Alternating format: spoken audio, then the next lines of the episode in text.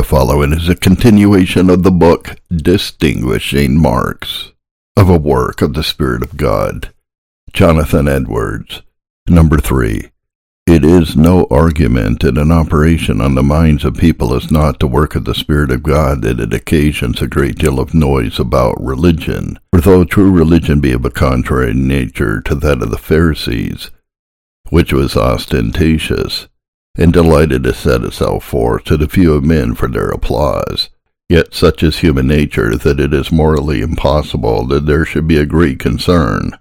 strong affection, and a general engagedness of mind amongst the people without causing a notable, visible, and open communion and alteration amongst that people. Surely it is no argument that the minds of persons are not under the influence of God's Spirit, that they are very much moved. For indeed spiritual and eternal things are so great, and of such infinite concern, that there is a great absurdity in men's being but moderately moved and affected by them. And surely it is no argument that they are not moved by the Spirit of God, that they are affected with the things in some measure as they deserve, or in some proportion to their importance. And when was there ever any such thing since the world stood, as a people in general being greatly affected in any affair whatsoever without noise or stir? The nature of man will not allow it. Indeed, Christ says in Luke 17, verse 20, the kingdom of God comes not with observation. That is, it will not consist in what is outward and visible. It shall not be like earthly kingdoms set up with outward pomp in some particular place,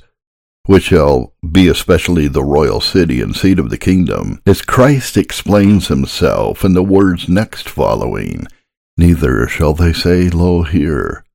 or Lo there, for behold, the kingdom of God is within you. Not that the kingdom of God shall be set up in the world, on the ruin of Satan's kingdom without a very observable great effect, a mighty change in the state of things, to the observation and astonishment of the whole world. For such an effect as this is even held forth in the prophecies of Scripture, so by Christ himself in this very place, and even in his own explanation of these forementioned words, verse 24. For as the lightning that lightens out of one part under heaven shines to another part under heaven, so shall also the Son of Man be in his day. This is to distinguish Christ's coming to set up his kingdom from the coming of false Christs, which he tells us will be in a private manner in the deserts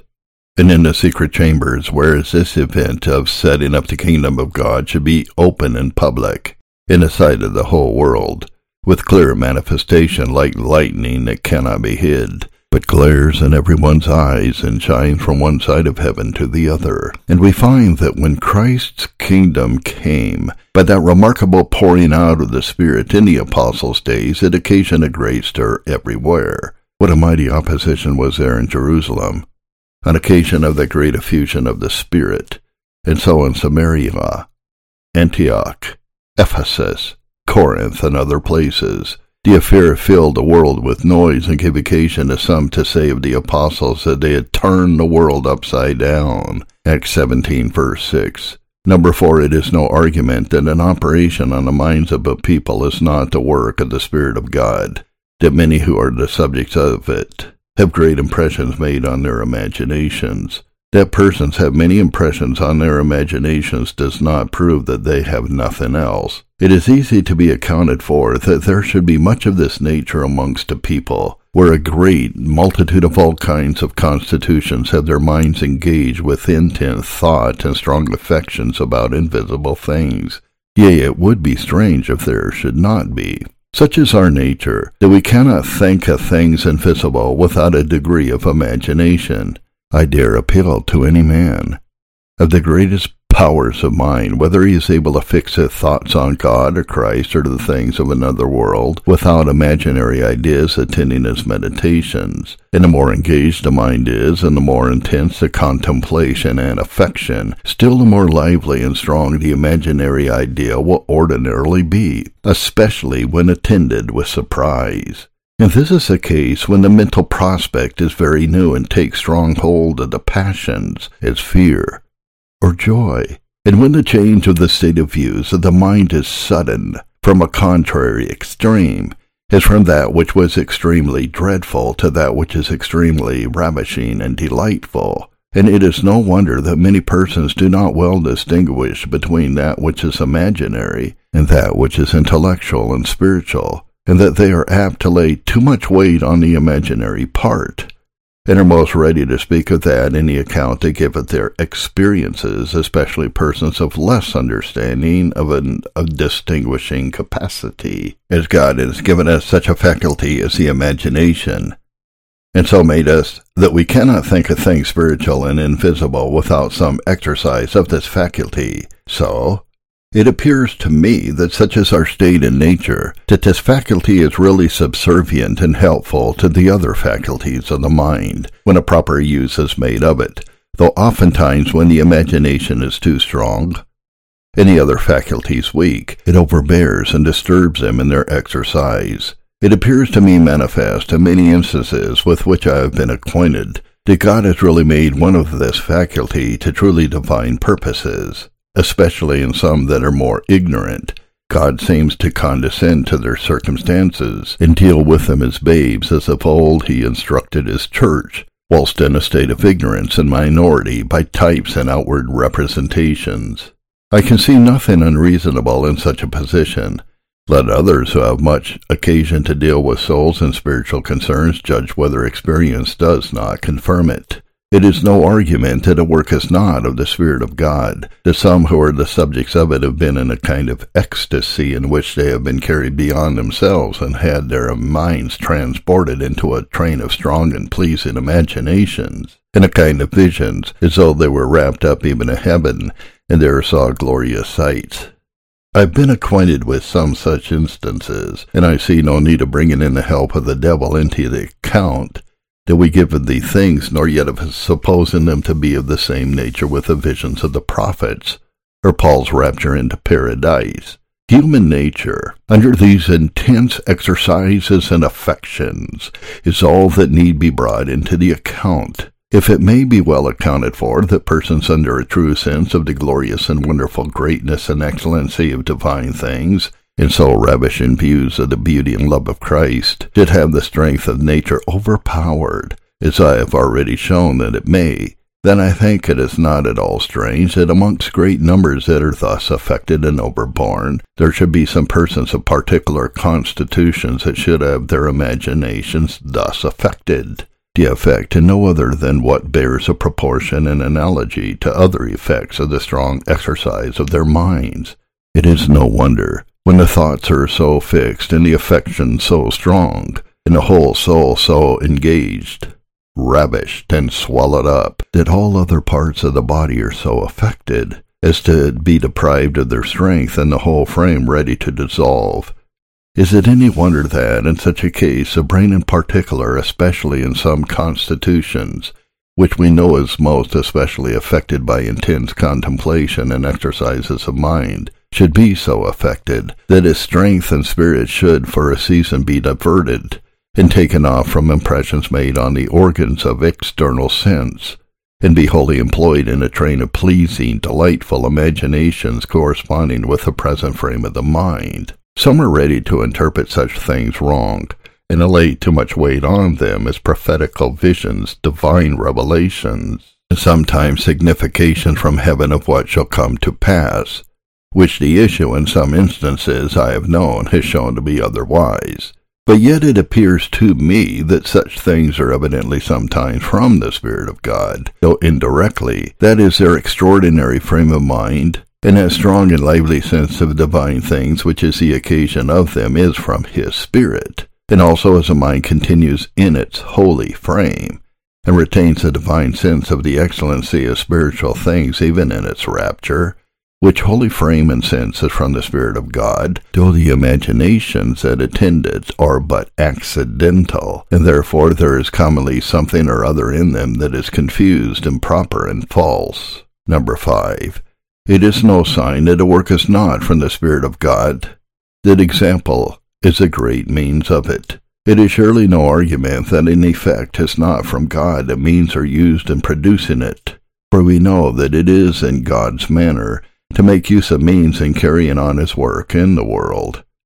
and it is no more an argument against the divinity of an effect that this means is made use of than it was by any other means. It is agreeable to Scripture that persons should be influenced by one another's good example. The Scripture directs us to set good examples to that end. Matthew 5, verse 16, 1 Peter 3, 1, 1 Timothy 4, 12, Titus 2, verse 7 and also directs us to be influenced by the good examples of others and to follow them in 2 Corinthians 8, verses 1 to 7, Hebrews 6, verse 12, by which it appears that example is one of God's means, and certainly it is no argument that a work is not of God, that his own means are made use of to effect it. And as it is a scriptural way of carrying on God's work by example, so it is a reasonable way. It is no argument that men are not influenced by reason, that they are influenced by example. This way of persons holding forth truth to one another has a tendency to enlighten the mind, and it convince reason. None will deny but that for persons to signify things one to another by words may rationally be supposed to tend to enlighten each other's minds. But the same thing may be signified by actions and signified much more fully and effectually Words are of no use any otherwise, as they convey our own ideas to others, but actions in some cases may do it much more fully. There is a language in actions, and in some cases much more clear and convincing than in words. It is therefore no argument against the goodness of the effect that persons are greatly affected by seeing others so. Yea, though the impression be made only by seeing, the tokens of great and extraordinary affection in others and their behavior taken for granted what they are affected with without hearing them say one word. There may be language sufficient in such a case in their behavior only to convey their minds to others, to signify to them their sense of things more than can possibly be done by words only. If a person should see another under extreme bodily torment, he might receive much clearer ideas and more convincing evidence of what he suffered by his actions in his misery than he could do only by the words of an unaffected, indifferent relater. In like manner, he might receive a greater idea of anything that is excellent and very delightful from the behavior of one that is in actual enjoyment than by the dull narration of one which is inexperienced and insensible himself. I desire that this matter may be examined by the strictest reason, is it not manifest that effects produced in persons' minds are rational, since not only weak and ignorant people are much influenced by example, but also those that make the greatest boast of strength of reason are more influenced by reason held forth in this way than almost any other way? Indeed, the religious affections of many when raised by this means is by hearing the word preached, or any other means may prove flashily and soon vanish as Christ represents a stony ground hearers, but the affections of some thus moved by example are abiding and prove to be of a saving issue. There never yet was a time of remarkable pouring out of the Spirit and great revival of religion, but that example had a main hand in it. So it was at the Reformation, and in the apostles' days in Jerusalem and Samaria and Ephesus and other parts of the world as will be most manifest to anyone that attends to the accounts we have in the Acts of the Apostles. As in those days, one person was moved by another, so one city or town was influenced by the example of another. First Thessalonians 1, verses 7 and 8. So that you were ensamples to all that believe in Macedonia and Achaia, for from you sounded out the word of the Lord, not only in Macedonia and Achaia, but also in every place your faith to Godward is spread abroad. It is no valid objection against examples being so much used, that the Scripture speaks of the Word as the principal means of carrying on God's work. For the Word of God is the principal means, nevertheless, by which other means operate, and are made effectual. Even the sacraments have no effect but by the Word, and so it is that example becomes effectual, for all that is visible to the eye is unintelligible and vain, without the Word of God to instruct and guide the mind. It is the Word of God that is indeed held forth and applied by example, as the word of the Lord sounded forth to other towns in Macedonia and Achaia by the example of those that believe in Thessalonica. That example should be a great means of propagating the church of God seems to be several ways signified in Scripture. It is signified by Ruth's following Naomi out of the land of Moab into the land of Israel. When she received that, she would not leave her, but would go whither she went, and would lodge where she lodged. And that Naomi's people should be her people, and Naomi's God her God. Ruth, who was the ancestral mother of David, and of Christ was undoubtedly a great type of the church, upon which account her history is inserted in the canon of Scripture, and leaving the land of Moab and its gods to come and put her trust under the shadow of the wings of the God of Israel. We have a type of the conversion not only of the Gentile church, but of her sinner, that is naturally an alien and stranger, but in his conversion forgets his own people and father's house and becomes a fellow citizen with the saints and a true Israelite. The same seems to be signified in the effect. The example of the spouse when she was sick of love, has on the daughters of Jerusalem, i.e., visible Christians, who were first awakened by seeing the spouse in such extraordinary circumstances, and then converted. Song of Solomon 5, verses 8 to 9, and 6, verse 1. And this is undoubtedly one way that the Spirit and the bride say, Come. Revelation 22:17. By the Spirit in the bride, it is foretold that the work of God should be very much carried on by this means, in the last great outpouring of the Spirit that should introduce the glorious day of the church so often spoken of in Scripture in Zechariah 8, verses 21 to 23. And the inhabitants of one city shall go to another, saying, Let us go speedily to pray before the Lord and to seek the Lord of hosts. I will go also. Yea, many people and strong nations shall come to seek the Lord of hosts in Jerusalem and to pray before the Lord. Thus saith the Lord of hosts, In those days it shall come to pass, that ten men shall take hold of all languages of the nations, even shall take hold of the skirt of him that is a Jew, saying, We will go with you, for we have heard that God is with you.